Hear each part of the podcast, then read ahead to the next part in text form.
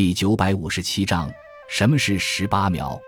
十八描指中国画中依附褶纹的十八种描法，分别为：一、高古游丝描，为工笔画法，线条细而均匀，多为圆转曲线，顿笔为小圆头状；二、琴弦描，比高古游丝描略粗，用颤笔中锋，线中有停停顿顿的变化，多为直线，有写意味道。三铁线描，比琴弦描粗些，用笔中锋，转折处方应似铁丝弄弯的形态，顿笔也是圆头。四混描，基本上是一种写意画法，先用浓墨皴衣纹，墨未干时，兼以浓墨，讲求浓破淡的墨法变化。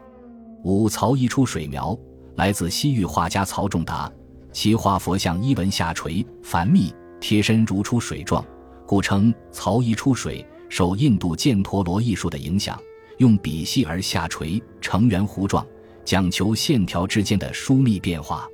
六丁头书尾描，行笔方折多，转笔时线条加粗，收笔尖而细。七绝头丁描是一种写意笔法，用凸笔侧锋入笔，线条粗而有力，钝头大而方。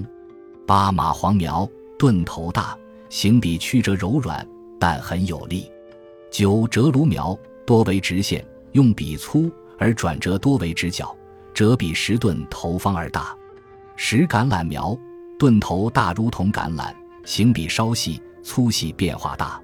十一枣核苗钝头如同枣核状，线条形笔中亦有枣核状的用笔变化。